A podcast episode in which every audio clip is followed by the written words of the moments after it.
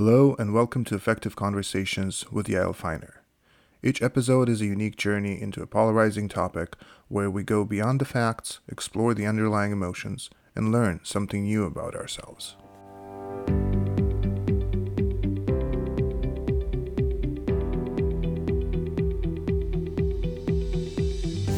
Today, I'm speaking with Glenn and Rainbow Eyes. They are both Indigenous leaders. They are deeply involved with the Fairy Creek blockade and the Pacheedaht community. We are talking about their experience with the RCMP forces, about the challenges leading a divided nation, and we talk about the complexities and nuances in communication within a big organization.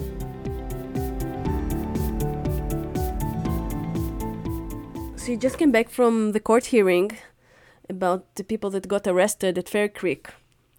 Um, how many people got arrested? Some it was 1,200, but it was multiple people.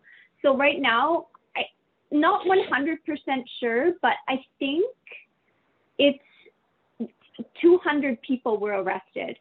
Um, and but many of them were arrested multiple times. There was a lot of catch and release, and that's how they got up to 1,200. Um, right. Okay.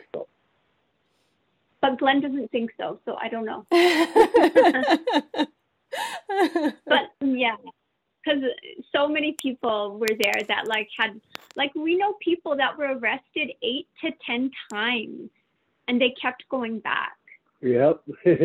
like people got arrested multiple times, but it was just like you know quick quick releases. Yeah. Okay, I yeah. understand. Yeah, and then indigenous people were arrested maybe ten times for for a person sometimes, right? Yeah. Yeah. Yeah, yeah. Strawberry was arrested eight times. Strawberry, there was a, um, a video about her. Very... Yeah, she's incredible. She's the mom. Mm-hmm. it was hard to hard to watch. Yeah, yeah, yeah. She's so powerful. And, she's so powerful. And you also you, you had this kind of the same kind of treatment from RCMP. Um, yeah, um, they were rough um, during my fourth arrest, but I never got the brutality that they got. Um, I was always like down at HQ or at um, big action movements. The RCMP, I think, tended to be brutal up on the mountain where there wasn't many people. Mm. Um, yeah, and journalists that's what they did. They were sneaky. Right. And I, I always stayed at HQ, and unfortunately, I'm, I'm so sad to say that I, I didn't go up the mountain very often. So I was like always, you know, at actions with a lot of people around. And man, did the RCMP act different when there's a lot of people around. I mean, they would say snide comments to you, like if you were close to them, they would always say something rude or something. Um, but other than that, they would, even though I've seen them um, pull people's braids like strawberry, they they treated her horrifically with a lot of people around. So I don't know. I guess it's just you know so you know circumstance. Why they decide to pick on on specific people and let go of other people? Like like they have uh, information about specific people that are more leaders or something? I noticed some of the people were a louder voice and they, they got targeted immediately. Oh, the louder voices. Sometimes so it was there's no reason at all. Yeah, I found that for myself. I know like my fourth arrest, I was like um, really giving the RCMP a hard time. And it took me four arrests to learn um, like to do this because you know we're we grow up and we're we're raised to just listen to RCMP and do what they say. But the beautiful thing about Fairy Creek is like by my fourth arrest, I knew that I could call out to the RCMP and I knew that we didn't have to listen to them. And we start sharing this with each other. Mm-hmm. And I know I was I was arrested for my fourth arrest because I had a loud voice. And definitely they target you. It's a bullying thing. It's a childish thing in the RCMP where if you stand up in your power they hate it. They turn into little boys and they need to get you. Like it's this dynamic. And the powerful women, I'm going to say, and, mo- and, and indigenous and any women, anybody that stands in their power, they are going to target you. It's just because um, they're immature. You can say mature, but in the in the same in the same way, they kind of find the leaders find the people that bring you know inspiration to the others and want to take them down it's it's make uh, completely yeah. sense yeah. from their uh, point of view right yeah. right so and that's yeah. unfortunate yeah yeah and it was always the um you know the indigenous it, it's so it's so beautiful that the indigenous people always wanted to be at the front you know like everybody that I know, anyways. Just it, it's just something in I don't know. Just to be um, on the front lines is just you know where else would you want to be? You know, standing up for the old growth. Um, yeah.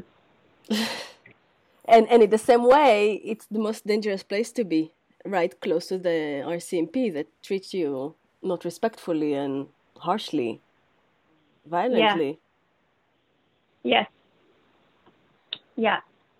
But I mean, we, we realized quickly that there's like, you know, no price, no price too high to pay to, to protect our old growth. And that's, you know, the biggest um, sign that we could give was just to show how strong we were together um, and that they didn't scare us anymore. And I, that was one of the biggest lessons of being on the front lines all summer, weekend after weekend, with the mm-hmm. elders from Victoria, with all the people that came from the cities, was when we got into these big actions, the RCMP became powerless. And that's when they started getting violent because they felt that they were losing power. And that's when they started using mace. And that's because they couldn't control us. Yeah. Because and you know we weren't wrong. We were protecting the old growth. So like what do they do? You get violent to control the people because the people are gaining power.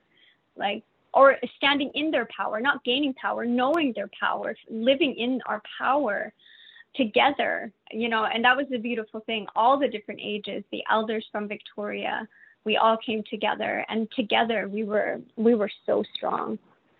Wow so, uh, so you realize that you don't need to listen to them. In what way you don't need to listen to them? They are kind of authority. So we learned that we need to listen to authority, but then you realize yes. that that what? Well, we realize that they are liars. We realize that they tell us we can't go into it. We can't. There's an exclusion zone, and then they change the exclusion zone. It became quick, like um, like common knowledge early on in the summer that the RCMP were liars. They would tell us to do something, go in an area, and then they would change it. Hmm. And then they would change it. Then they would change it. And then if you were still there, they would arrest you. So we're blocking the road.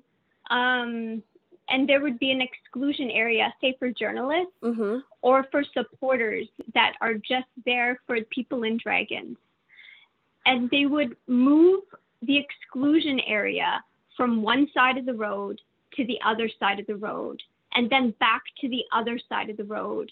Mm. And if the people didn't move quickly enough, they would be arrested. Mm. And like or they just moved it and arrested everybody exactly no like or they would tell you not to go on the side of the road up on the hill and you were totally off the road but you couldn't go up there. I mean, they just started making stupid rules. Everybody knew it. And um, we just knew that, you know, and that was the common thing. They just lied to us all the time. And this was the people in charge. You would ask a question to go up a mountain a week before, plan it with the elders, plan it with Bill. Elders for Ancient Rainforest, they're coming. Can we go up the mountain? Yes, you can. But the day that everybody was there, you went to talk to the people and we weren't allowed up the mountain by the RCMP. they're like, "Oh, what are you talking about?" Even though it had been planned for a week that we go up and big action, they wouldn't let us up. Huh. Like it was just like so often like that kind of thing happened and they just played stupid. They they had their own rules. Yeah, they try to confuse you and then make you kind of disobey what they did so they can arrest you. Yeah. Something yeah, like and that. they love to waste time. Like just like and you know, and it was a control thing. It was 100% a control thing. Wait here 15 minutes. Wait here in half an hour. You know, and it was just like such a control. You sorry, you had to ask them uh, like for permission to go up the mountain. Like all this blockade Oh is, yeah. is without permission, Yeah. right? No, this is for ceremony. This was for like ceremony. Like if we wanted to go up um, to waterfall, like with the elders, with Bill, and like have a ceremony. Mm. um, and the RCMP was on the mountain, they, you know, people wouldn't weren't allowed to drive up, especially if we were with Elder Bill or elders. You had to drive up, um, and it would be organized like a week ahead of time. Like, let's do the ceremony up at Waterfall next week, and the day came for the ceremony, and there's RCMP, you know, blocking the road. Um, and they wouldn't let us up and they would pretend they didn't know what we were talking about So frustrating. so it was just normal so that it was just normal So how did you deal with that? Like what did what did you do around that?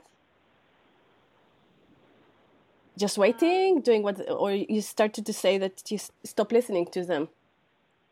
Well, here's here's a good example. Like we go up there, and there'd be Bill in the in the truck, and there'd be uh, the hereditary, uh, unseated hereditary chief Victor in the truck, and and we just sit there and say we're going through. Uh, Bill would talk very elegantly, uh, stating the laws. Uh, Aya, on a few occasions, did, and those are the times they realize that yes, it's unceded territory. Uh, these are the people of the land and uh, it is their land, and they actually let us up. Uh, one time in particular, I remember very well was uh, we went up there, and Bill was taking a people group on a walk up, and the officer said, "No, you can't come up." And one of the Chioktun in the crowd, I think it was Chioktun, he said, uh, "Bill, it's unceded. It's your territory. You don't need their permission."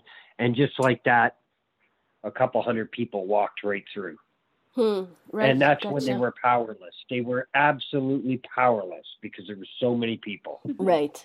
And then that would bring repercussions the next day to people on the front lines because it was like they had to get their vengeance. Yeah. hmm Feeling helpless is one of the biggest trigger to violence. It is also happening uh, with parents, mainly dads, that when they're feeling helpless towards kids, they sometimes raise their hands on their kids. And definitely when when a police force feeling themselves they should be the stronger one and they have the weapon and all the armors, you know, and the equipment, and then hundreds of people are walking by. I can understand why it's bringing repercussions later. oh yeah. Not used to feeling that for sure. And that's when they they would act out because most of those men have trauma and most of the RCMP that are there like a lot of RCMP didn't want to be there.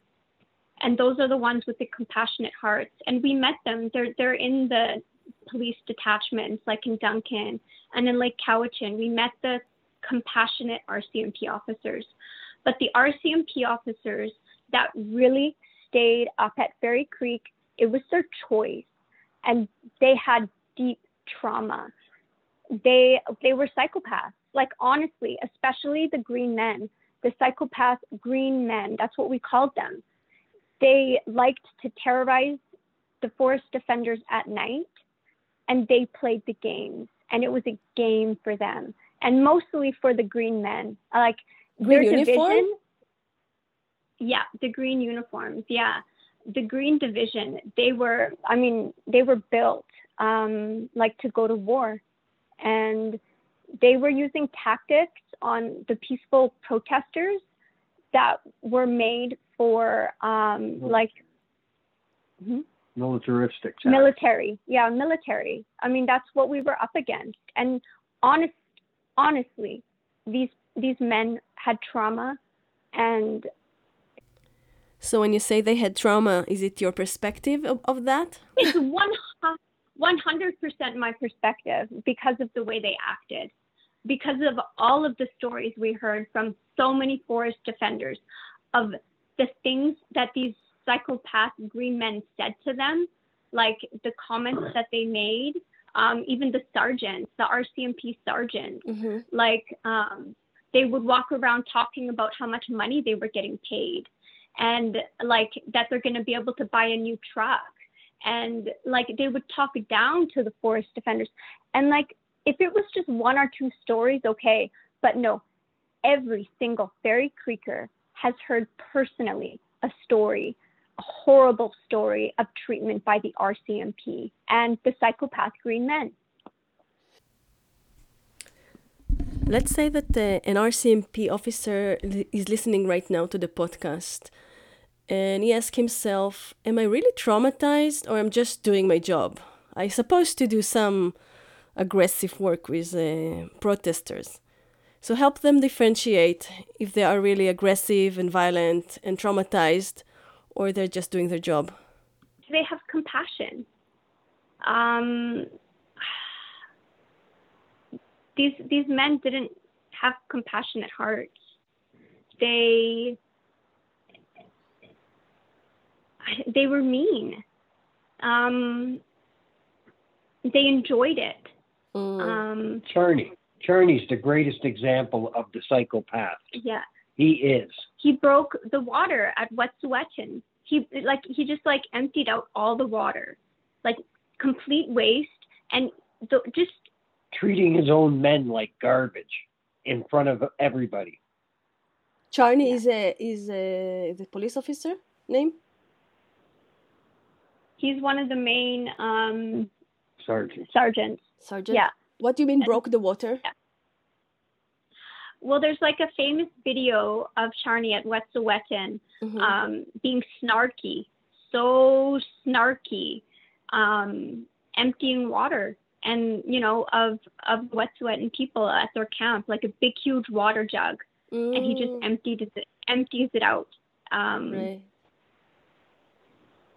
just to yeah like hurt them yeah yeah and just like with a just like i don't know the the snarkiest look on his face you know there's so many photos of him just looking like he's completely enjoying it if you enjoy working at fairy creek and um, terrorizing and brutalizing forest defenders you're traumatized like that's what I'll say to any RCMP listen to. If you like get enjoyment out of it, like it's that's not that's not okay.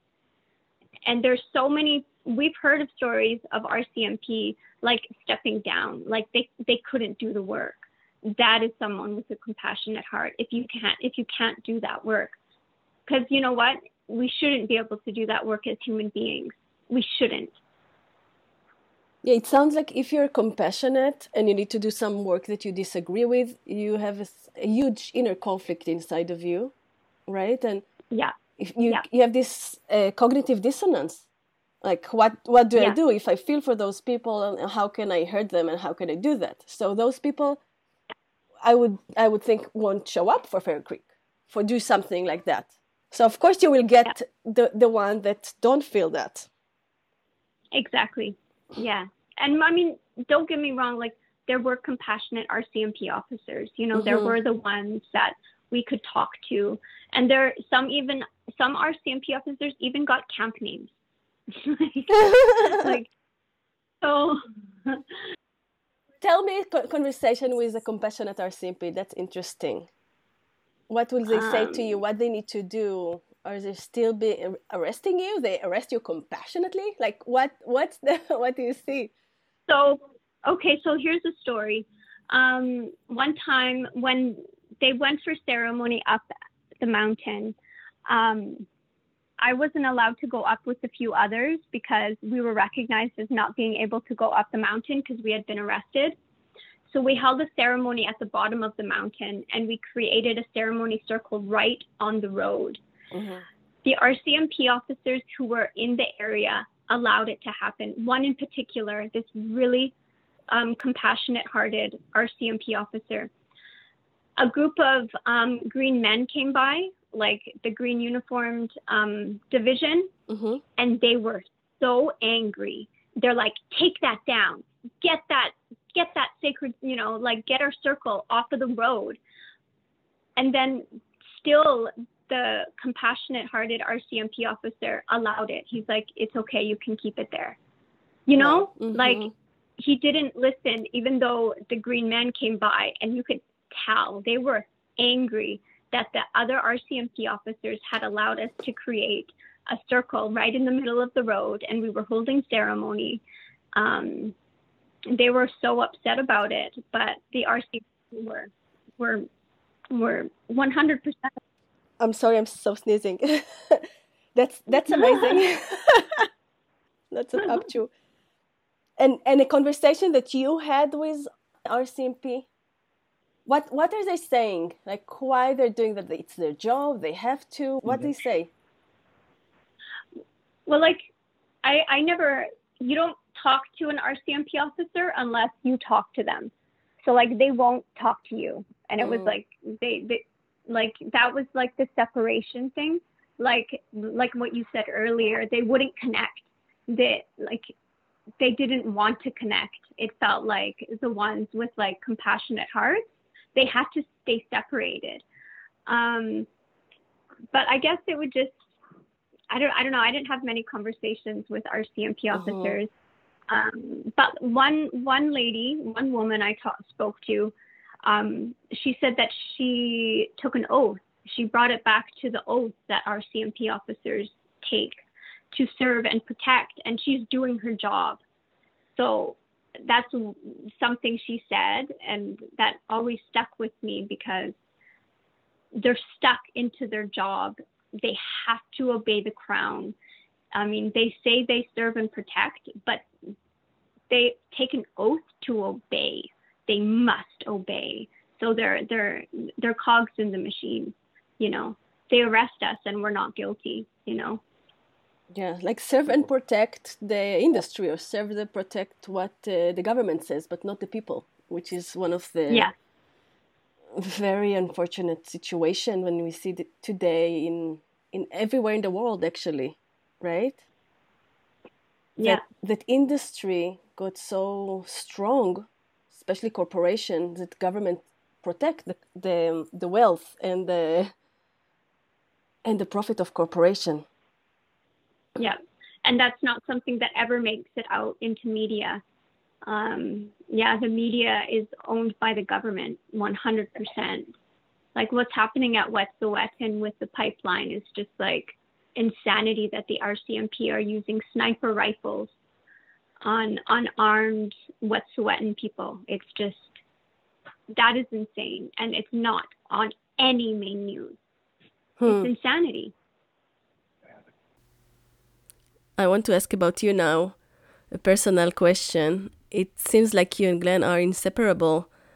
Uh, how did you get together? Have you met each other at the blockade? Yes. Tell, tell me. yeah, me. right away. Right away. like, um, like probably in the first like week, I met Glenn. He came into the camps, and then we just started um, just working together every day, driving around, doing stuff and we have family. We have our families know each other. Mm-hmm. That was the interesting part.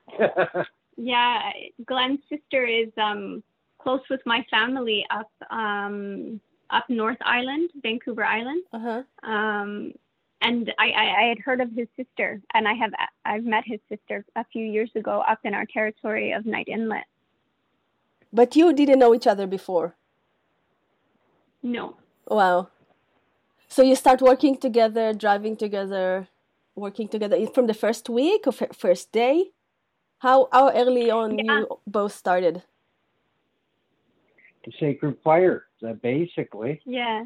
Well, Glenn drove me into hike into um, Caycuse um, right at the beginning of enforcement, RCMP enforcement. So he took me in there, and I hiked in. So yeah, he's and then we've been like just going to actions. And Glenn has this; he knows where to go always, and like so we yeah we follow the movements, the actions, you know, where we can play our drums and sing songs and really be there for you know everybody. For each other you know like as a group as you know the forest defenders of fairy creek. Yeah. And then and then you fell in love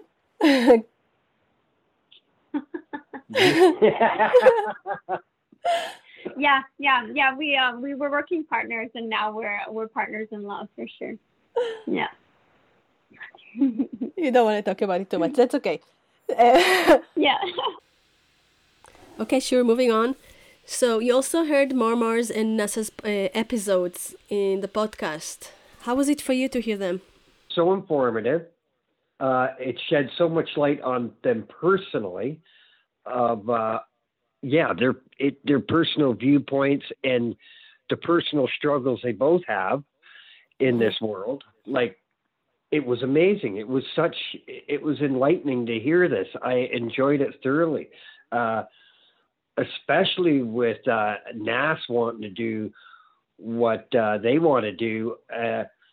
Rainbow's family basically did the same thing. They reclaimed their village. It's uh, this is the way it's done. Yeah, I'd encourage uh, NAS, and I left some um, voice messages to uh, make a proposal through and send it through because that some of that money is earmarked for projects like that, like especially mm-hmm. land back.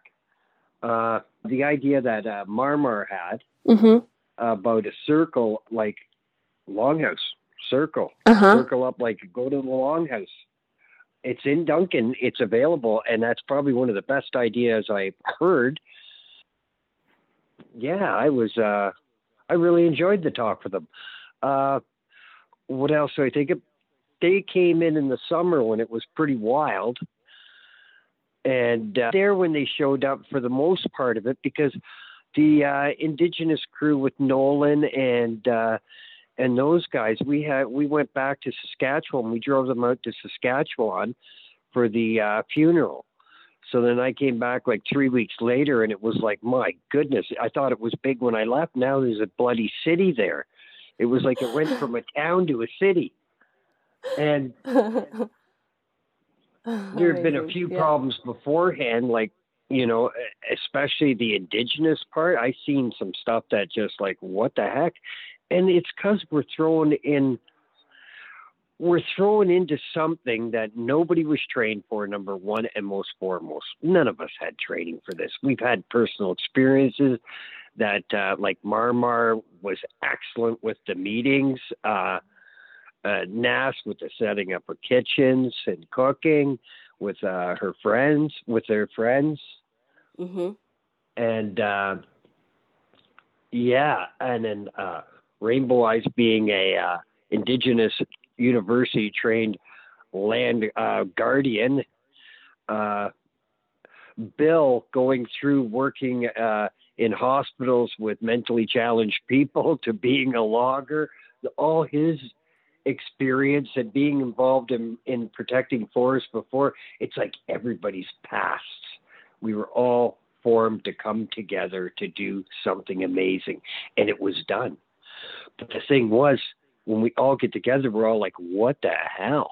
Like, it's like, it's chaos. It was chaos. And on creator time, for sure, without a doubt. Uh, people like uh, Shauna. Without Shauna, that would never even got to the point where people started coming. Like that's just the way it is. Uh, myself running back and forth way in the middle of the woods all winter long, bringing supplies in, uh, helping people out. You know, there's some it, like, and there's. I'm not trying to use us as like, oh, we're the gods or nothing, because far from. It was like friggin' 40 people doing that kind of stuff all winter long. And then we come to this point where, boom, the fuse is lit. And Mm-hmm. Yeah, it's just it was chaos, chaos, but organized chaos, and it was organized people chaos. on the ground, like Marmar having his little meetings about uh, arrest supports. Uh, uh, E up there doing talking about building this and building that, uh, and then getting work crews together to do it. It was just man, oh man, I've never seen nothing like that. Nope, totally amazed. I liked how you said organized chaos. Yeah. I wonder what is your perspective on respecting protocols and building relationship with Patchy.community. community. I know you're doing a lot with uh, helping them out. Those relationships in Pacheedaht, then the chief did those statements where they wanted everybody out of there. But at that time, it, it, it was chaos. Like there were so many people there. It's like, what do you do? Uh, I have no answers for it's just it is what it is. Relationships being built. Why were we sitting around those circles? I couldn't even go to them. I was so stressed out. Like, what do you do? I sat through a few of them, but with the Grandma Olsa ones. But as far as strategizing and all that stuff, it, that's not where my calling was. So I just stay out of those ones. Uh, far as uh, yeah, yeah, there was a lot of weird stuff going on.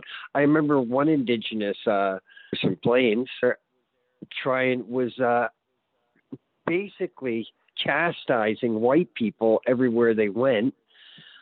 And I'm walking through there with Victor and another Pacheedaht uh, youth, and he's sitting there having a freak show about this person walking barefoot. And and we're sitting there to, uh, to Victor, which is it's his territory, unseated. He's unseated chief, and it's unceded territory.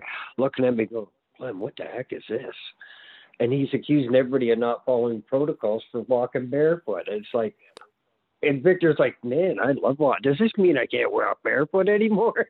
and I'm like, man, I don't know. But I think I think with that, it's just the stress of what was going on. Uh, there's some legitimate complaints. Oh, believe me, believe me, I've seen a lot of them. Like, what was the legitimate?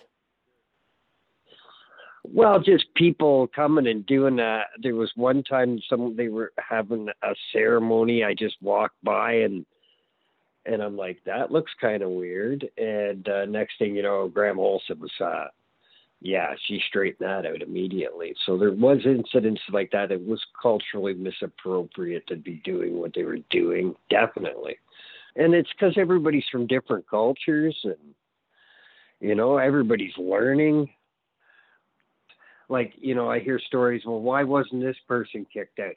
I can tell you, I kicked out a person and it was it was one of these guys just being inappropriate and uh, he came back three more times. And I'm telling you, like any other place in the world, it would have been criminal charges how I dealt with it. But it is what it is. The guy wasn't listening, and threats. You, I don't know. Uh, that's the problem with decentralized. There is nobody. There is no real gatekeepers. The meetings that used to happen at HQ, like it all went down so fast. I didn't go to half the meetings because there was just no time and then you'd sit there and listen to someone talk for that really didn't even know what was going on. It was just like, what the hell? Uh, but yeah, keep asking questions. so, what was your biggest learning for you? My biggest. Yeah my biggest learning experience there's too many to count number one. Okay. I'm just trying to think what would have been mine out there. And that is just basically to to follow it to uh, let it lead. Don't try to control it. Uh, just trust in creator. That'd be that. I've seen it too much times up there creator time. You'll be sitting there in an impossible situation and then boom it's fixed. Hmm. uh, Amazing. Yeah, okay. that's going, and sometimes it has no direction at all and no clear leader. And, you know, right from the beginning, you know, I hear things like, oh, we don't have any Pacheedaht uh, uh, consent, da da da. Well, if they just, if anybody has any inkling, just to go on Facebook, the uh, Fairy Creek Blockade, Google Roxy Jones. I think it's called Famous Vid uh, Makes History. You'll see exactly what kind of support we have. Like she was a band counselor at that time, speaking as a private individual. It's a divided nation. What can you say? You're not going to have support of the whole nation. I actually talked to Jeff Jones like the second day I discovered Fairy Creek, and he said, "Glenn, we don't talk about these things." So, what do you mean that, that we don't talk about the things? We don't talk about. Well, I said, "What about this protest thing?" And he said, "Glenn, we don't talk about this." And that was hmm. all he had to say on the matter. So there's so much going on that you don't want to name names. You know, and this we're going back time now. We're not talking about right now. We're talking about, you know, a while ago.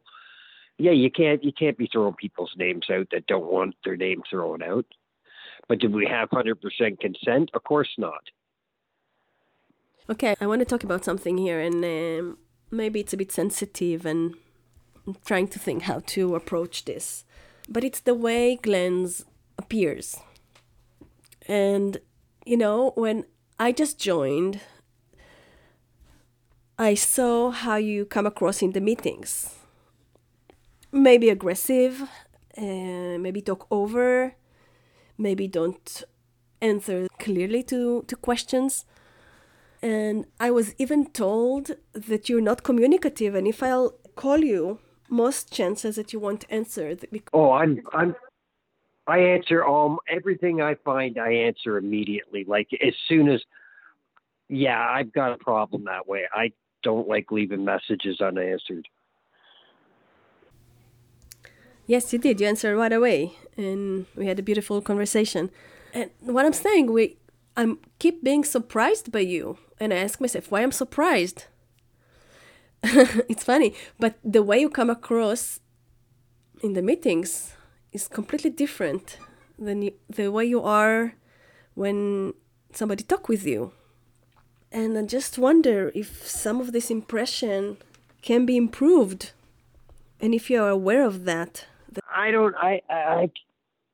This when you see me in that meeting speaking up, I'm speaking up for a reason, because people are asking me. So when you see me in that meeting, and we call it getting a little ugly because it probably did look a little ugly. It's because, damn it, there, I see the where people are hurting, mm-hmm. and you know I see them on Facebook saying, "How come the patch dad haven't been given this? How come they haven't da da da da da da?" Well, I know the inner, I know how that thing works. I know there has been stuff done, but then the main things that needed to be done, no, they weren't getting done because no one can make up their damn minds. Like there's the financial committee, what financial committee? You know, there wasn't one up until, well, there was one, but it nothing functioned. It didn't function. Yeah, that's the best way to say it. It functioned enough to get through, but it's like no one's trained for it. And I'm not I'm not saying anything nasty about anybody in that financial thing because they did what they did to the best of their abilities. Like believe me, and for free. Yeah, so when we are frustrated, it's hard to change gear and it's hard to notice what's really going on. And what's going on, like you're saying, things didn't function, like the system didn't function. And that's what you needed to address. But you talked about the other things. And, and I think what was missing from when you present those things, it's your heart and your connection with the people, and that people approached you and they asked you to speak for them. And if you were to say that, I think you would get different response and i think this is the thing too um, we have i feel especially when we are young we want to create the best world and that's what we've been seeing at fairy creek it's so beautiful with marmar and naz's um, interviews um, you could hear so clearly that they just want to create the most beautiful place at Fairy Creek for everybody, you know, like, mm-hmm. and that you fall back onto culture. Um, because culture is traditions and it's the way of the ancestors. But with that, um, it's it's also having like a compassionate heart and being open. When we're young, we're so determined and we're like arrows flying and we want it this way. And I don't know, I guess maybe the way Glenn appears when you first meet him, like he has like um, a brassness to him, you know? And maybe that's it. But like if you just spend any time with him, I mean, and exactly what you said, like it's just such a compassionate heart. And it just takes some time. Um, well, not for me. I mean, I saw it right away, but it's to get through all our layers and filters on how we see the world. Um, you know, to see people um, on how they truly are. And that's something that was like in the chaos, um, so many people wanting it this way and this is the way it should be done. There's so many filters on how we see the world um, and perceptions, and maybe some um, mirroring too um, on other people and then just to take that away and see people, you know, Glenn, especially on how he really is, you know, such a kind heart.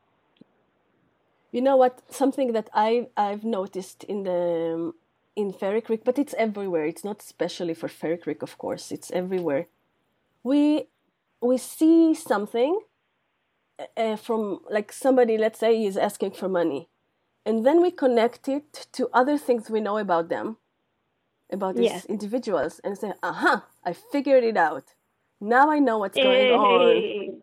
Yeah. Right? So, but when we are working together to achieve something bigger than ourselves with other people, of course, they are different than us. They're different. They see something different. They act in a different way. But how can we open our heart? How can we be?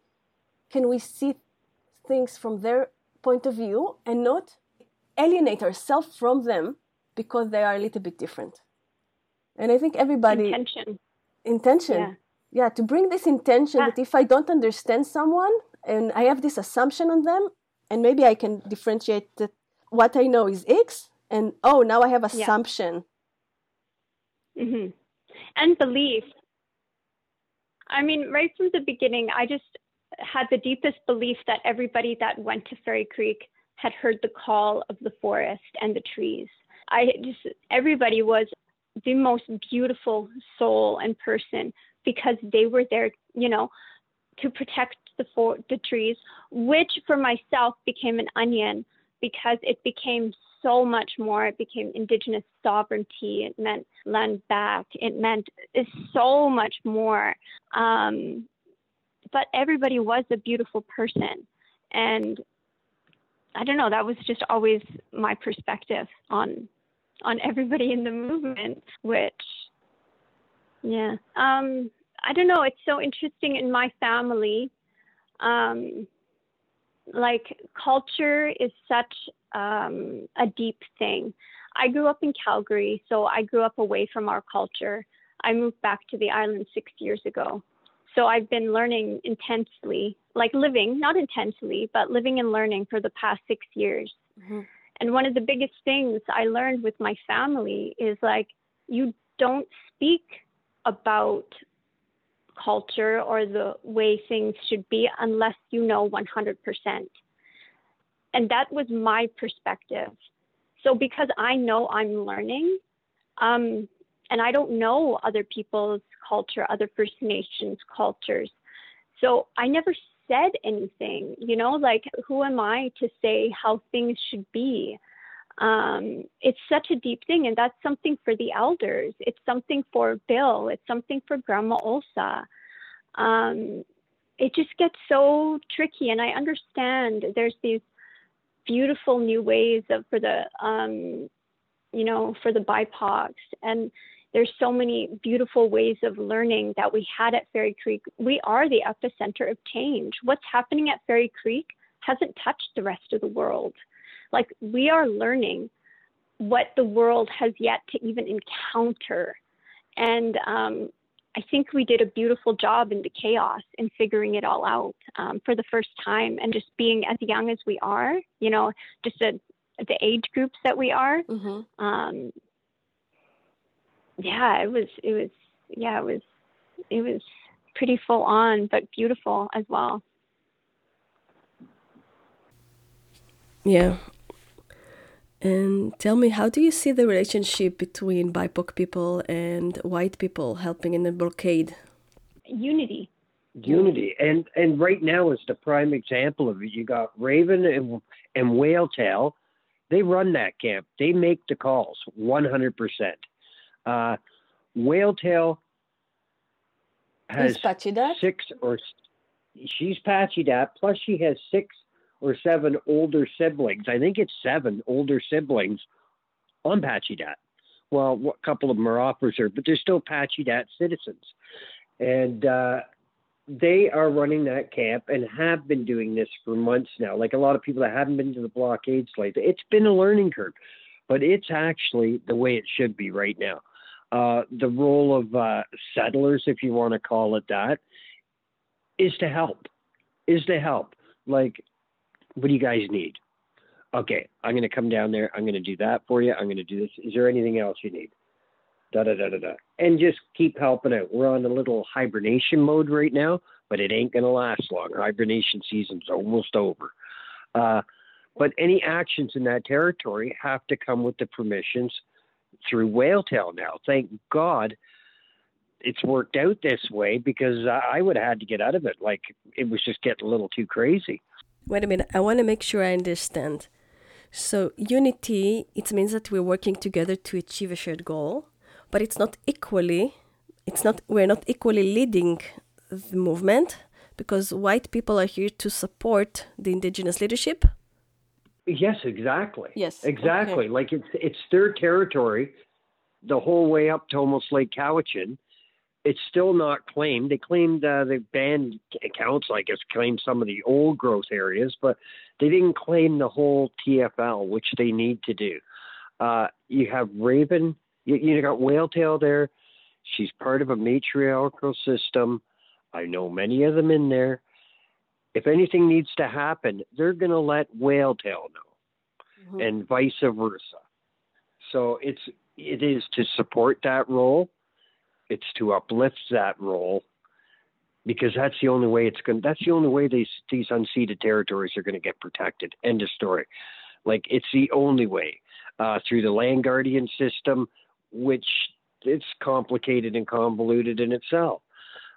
But this is the way forward, and and like we'll call it settlers, we'll call it the universities. Everybody else need to participate in that and start uplifting the rule of the land, the law of the land, because this is how it's going to happen. Like the Grand Chief said, the province's time is done in the woods. Well, we know whose time it is in the woods, and it's going to be the land guardians. It's going to be the matriarchal systems. Uh, I go back to what one of the Ditidaht aunties told me, and she said, Glenn, she goes, I'm the loudest voice in this territory. Mm-hmm. She goes, and I don't speak up nearly enough and it's we're just learning we're just getting our voices back. So that's what it's all about. It's about lifting up everybody on the territories. Uh, and are the indigenous they're lifting their voice up. Are they united? Are they saying the same no, things? No. no because we've been we've been the colonizers the colonizers have got in there and put a colonial system in their territories. It's so it's so complicated but it's going to take strong family and, and, and more healing before we're there. But until we're there, and in some territories they are there, believe me, it's uh, to support. Like so, you hear me screaming about like they should be getting a little more help down in the Pacheedaht yeah, they should be. Definitely, we have done lots of things to help out people as a cause, but there's more work to be done for sure. Uh, and one of the biggest way is in, in, anybody that wants to get involved that is indigenous make your voice known like you gotta stand up and say hey here's what i want to do uh, right now yeah just to get uh, the votes to to get uh, yeah everything it's still chaotic because there is no structure to this movement there's none it's like there's a few people in roles like we'll use myself for example. I've stayed fast. I've done what I think is best. I listen to Grandma Olsa. I listen to Bill. I listen to patriarchs and ma- uh, matriarchs from Pacheedaht. Mm-hmm. That's who I'm accountable to, Bill. I'm not accountable to this person that comes over here from the frigging plains telling me this, that, and the other. No, I'm not accountable to them. I'm accountable to people from that land. Like Truly, that's all there is to it. Uh, yeah, I see so much crazy stuff out there. I can't believe it, but it was a, it was beautiful. The, it was it's beautiful. No matter how you look at it, it's beautiful. It accomplished. One of the one of one of the uh, guys from the territory, like one of the, he's right involved. He said, you know what you guys did for Pacheedaht, Ditidaht, Huu-ay-aht, for the three nations for negotiating powers is unbelievable. Huh. Like that's what he said. It's unbelievable. We can't believe it. Right. Yeah. Can you summarize the movement's success from your perspective? One is this RCMP. Like they do not have the powers they take, like on unceded territories. They really don't. Uh, they're invested in lumber forestry and abstractions for their pensions. So they got a kind of conflict of interest. Mm-hmm. Uh, I'd say number one, number one and most foremost that we've changed government policy. They actually started doing some of the deferrals that needed to be done that they promised to do in mm-hmm. election. We held the politicians accountable. Well, uh, that's number one. We're holding them accountable. Number two, like same with the police, accountability. Uh, Fairy Creek is actually under a two-year deferral right now. There's still some logging that can take place, a very small bit left. So the goals have been accomplished. That's why Roadside's gone. Mm-hmm. And now Whale Tail with her family, this is what's going to happen. They're going to have their discussions now in peace yeah, there's going to be a little contingency, but it's whatever they choose. It's not going to be a group of outsiders making the choices any longer. Okay. And I think that's the way it should be on all territories. I want to go back to what we talked about. Indigenous people need to find their voice and speak out loud.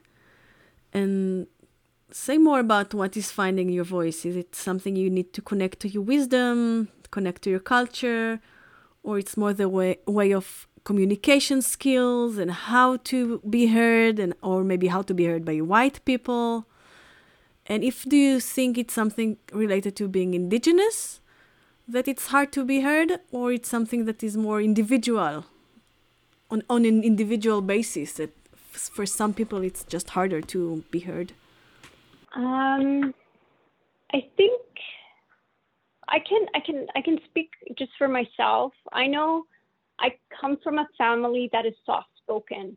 Hmm. Like my family is very soft spoken. You go to a supper and everybody there's like it's quiet a lot of the time. And there's, you know, beautiful little conversations and laughs. You know, that's just how we are. There is a idea in Western culture that um, you have to be loud to be heard. Mm-hmm. And that's what happens in the circles. That's just the way that the culture is. I don't think it's anything against anybody.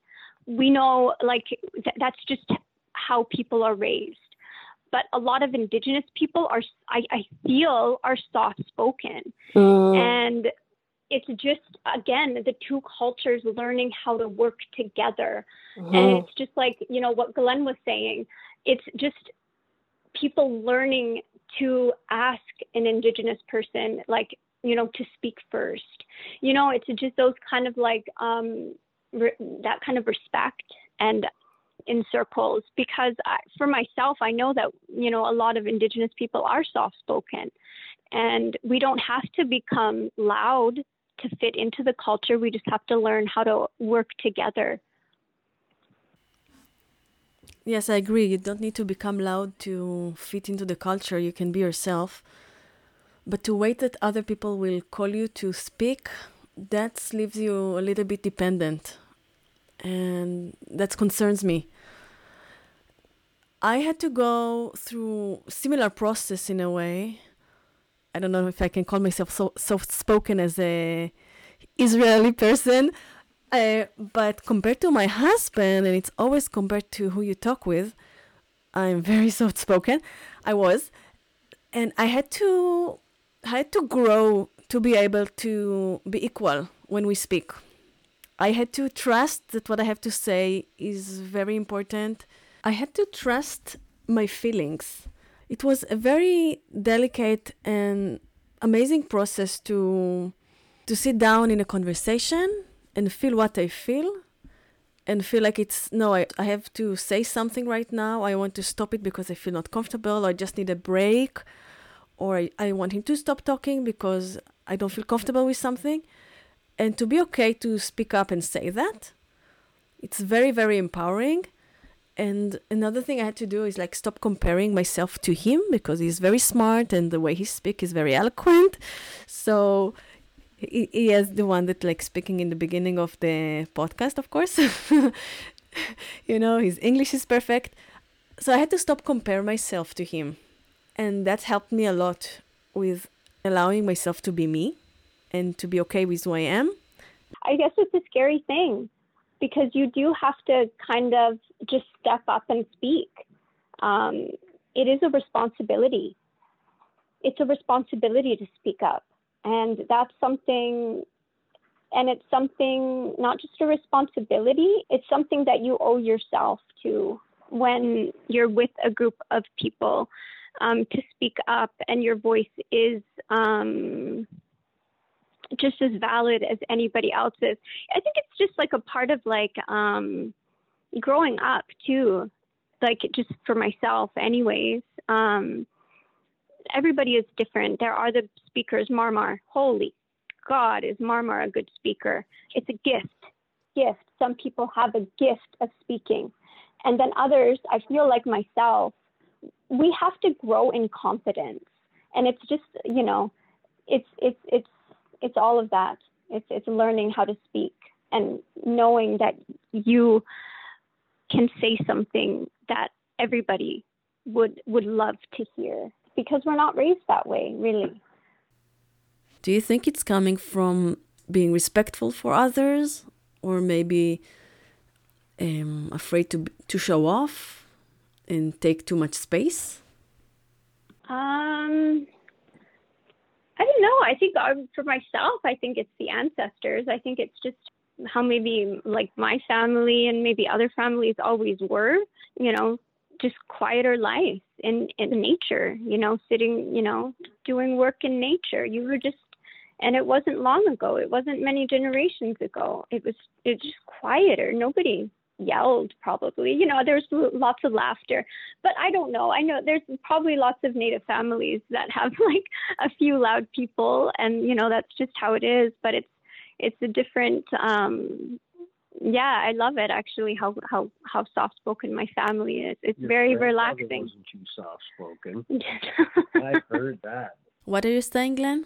Rainbow Eyes' grandfather is a powerful was a powerful First Nations land back baddie for sure. Yeah. My grandfather was um, William Glendale, and he was the hereditary chief for the Danakda Awitlala First Nation, and he was he was powerful. Yeah, he knew when to speak up, but he also um, didn't speak. I know until it was his time to speak. It was it was a respect thing as well. Rainbow Eyes, I want to ask you. let's say you're sitting in a circle right now or in a meeting. What would help you finding confidence and courage and inner strengths to decide that it's important enough that you speak up right now? What do you need? What would help you? The real decisions, like in this organization, and I, I'm breaking in here because I see where you're going with this questioning about these circles. Mm-hmm. I got a bit of ADHD personally, and these, these circles, like when they circle up to discuss this and discuss that, the ones Katie had were great. They were strategic. They were done right. The ones, uh, so many other ones I've been to, it depending on what they were. If it was one for tactics on the down at HQ there, they were good. But I stayed out of those ones because tactics was not my department. My department was not that at all. And number two, I give a quick feedback, get the hell out of there because time's precious. And no one's paid for this stuff. We're all doing it out of the goodness of our hearts. Mm-hmm. But with that said, I want to go to the future and quit looking at the past because the past is the past. It was amazing. You got to take out all the good parts, look at the bad parts, learn from the bad parts going forward. We need strong First Nation support. Uh, I'm watching all these deals being made around the province now, and a couple of them we were there to watch them transpire with First Nations consent, uh, and then the industry has to consent as well. They have no choice. They know the truth. You look at uh, North Island with the four nations getting together and deferring logging up in the territories north of Campbell River, industry involved, First Nations involved, boom, done. They all know this is the way forward. And what we need is people to bring these ideas to the table to their own nations uh, and have the supports they need. This has to happen, but finding leaders in a culture that has been decimated, you know, there it's like the seven generations ain't up yet. Like I see leaders like Tiggy Jones he's a rising leader in the Pacheedaht. Went to university. He's now the teacher in school. He's a council member now. Mm-hmm. Uh, unbelievable stuff. Like uh, my own brother-in-law, he went to university and then he went to be band manager for 20 years. Uh, made a lot of positive changes. Uh, in Ontario, a few of my friends uh, in the Mohawks, like I watched uh, them go through as band manager and then and then up and beyond helping other nations. And it's just it takes time to get there. Looking at the past of what happened at Fairy Creek, yeah, there's lots of lessons to be learned. Yeah.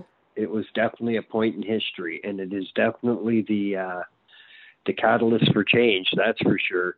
Because a lot of other nations looked at this and said, Wow, amazing. That's why the Grand Chief uh, Stewart there that's why they backed us up, UBC, UBCIC. That's why they backed it because we have their support. Like we didn't have did well, they backed us. They backed the whole organization. They back Elder Jones because he is the elder of the community. Smarter thinking in the future, definitely. Uh, but there, there needs to be groups of people get together with a goal in mind. Like NAS has a goal to do a longhouse and take over territory up there. Well, amazing. That's the way it's got to go. That's that's the direction and the focus it has to go. Oh, yeah, it's it's a learning curve. It's a learning curve. Uh, actually, I never even knew about this M&A thing. Actually, I'll say it right now. I didn't even know about that till this year. That's one of the things I did learn. I never even knew it was a thing. I didn't know it was a, well. I was supposed to die of cancer a couple of years ago. I was given a six percent chance of living for two years. Whoa. For some, this is why I gave it my all. I figured I'm dying anyway, so I might as well give it all to an indigenous cause because, yeah. Do you still have a cancer? Yeah. Oh, yeah. I went to, that's how I got to Fairy Creek. Uh, basically, I went under a surgery that you don't survive. I was put a feeding tube in me, and they told me, no, you can't get that out of there. Uh, you die with that feeding tube in you. And basically, I'm like, what? Uh, then for some reason I got on the, the bike and realized, well, if I'm going to die, I might as well die on my motorcycle and went for some nice drives down in Renfrew area. Uh, that's how I ended up down there and just seeing the beauty. And then I healed. Whoa, that's amazing. I healed. I didn't die. Yeah. Esophagus, esophageal, and, and stomach. So it's the worst. Of the, it's the worst. The surgery was barbaric. Was it from smoking? No, not at all. That's the funny part about it all. Well, I didn't smoke for many, many years. I started smoking when they told me I was going to die. I thought, fuck, I miss smoking. I think I'm going to have one. That's the funniest part of it. Yeah. So maybe genetic. Oh, yeah. My family's got the cancer lottery thing happening. lottery? yeah.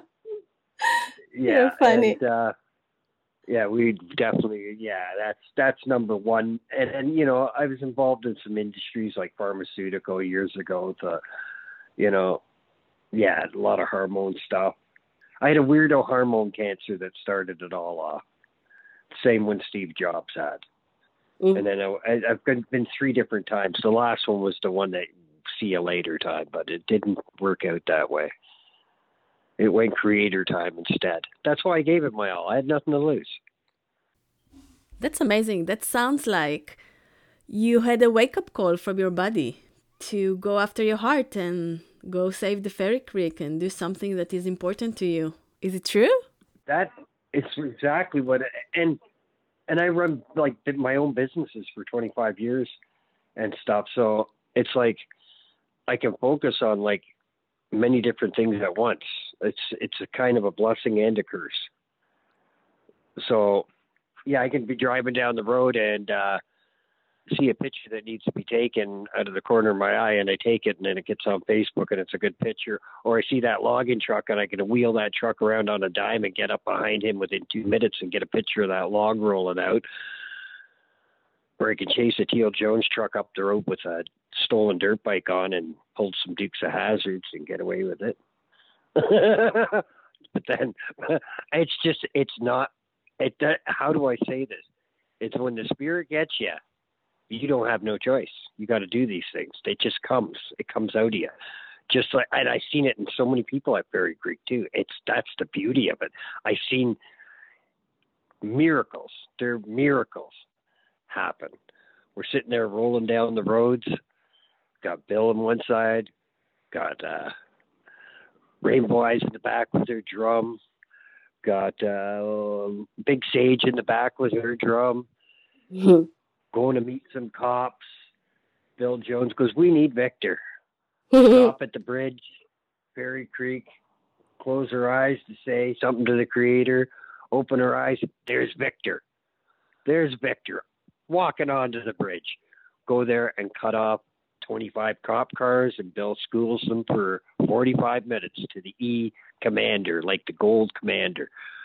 Like, how does that happen? It's all creator time. Like, it truly is. It ain't me doing it. I'm just I'm just a tool in it for the creator.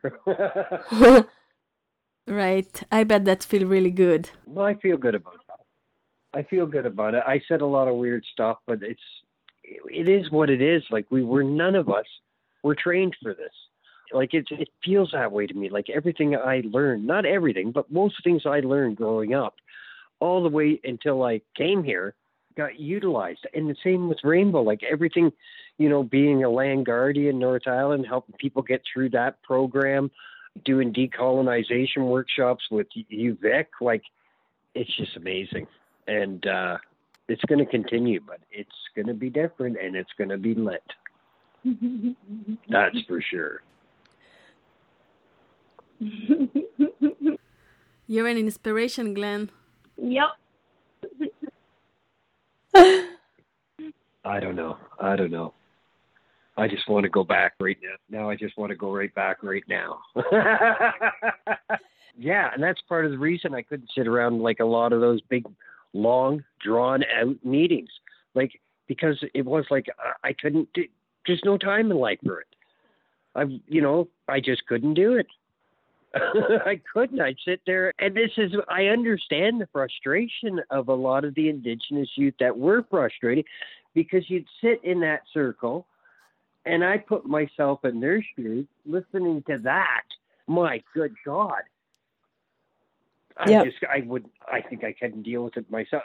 That would make me more anxiety and just have to leave for sure because I could it be it, it's embarrassing to say the I've seen some embarrassing people opening their mouths, but and I do it myself, so I can't judge. But it's it's a weird thing to happen. Like who would have expected this would have happened? what you said right now is really precious. That you have this ability of self awareness. That what makes you so grounded and humble, being able to see your own abilities and limitations. So you can appreciate others' people abilities and you can forgive them for their limitations. And isn't that amazing that some of us are really good in organizing and some of us are really good in leading circles and some of us are really good in building structures and some are professional in connecting people. And we don't have to be good in everything. And that's what makes this organization or group of people so strong because each one can be their best selves. Yes. I yeah, people that judge people there's usually low self esteem involved, and I know how low self esteem be be uh, in my childhood because I suffered it pretty friggin' bad. Actually, up in probably until my 30s, I suffered from low self esteem. It's part of the reason I was got so motivated in life to do good, like to. Yeah, Yeah. that's how I built my my businesses. That's that was the number one drive was my low self esteem, trying to pull out of it. Any last words you want to add? How do you feel? I feel if there's any indigenous youth that really want to get involved, contact me because the avenues are all there. The whole groundwork's been laid out. It needs leaders. I'm not a leader. That's for I'm not a leader. I just held space. If Whaletail wants something, she knows who to call because she knows it's going to get to her. Uh, it's and I.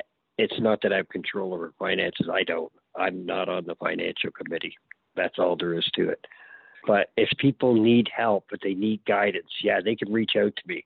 Signal's not the best place, so Messenger seems to be the fastest. and route. and I just I'll just say too, like, and people do reach out to Glenn, like, and that's the thing. Like, Glenn lives, breathes Fairy Creek. Um, he's in connection with people on the mainland. He's in connection with people all over the place. That's he is a connector, um, twenty four seven. So, and just connecting people with other people and, you know, with Pally and Raven just all the time. So, yeah, honestly, if anybody wants to become involved or has any questions, yeah, Glenn is the go to because Glenn has his ear to the grind, you know, what's going on at Fairy Creek. Um, and it's and it's a full it's more than a full time job. Um, we are living it 100%.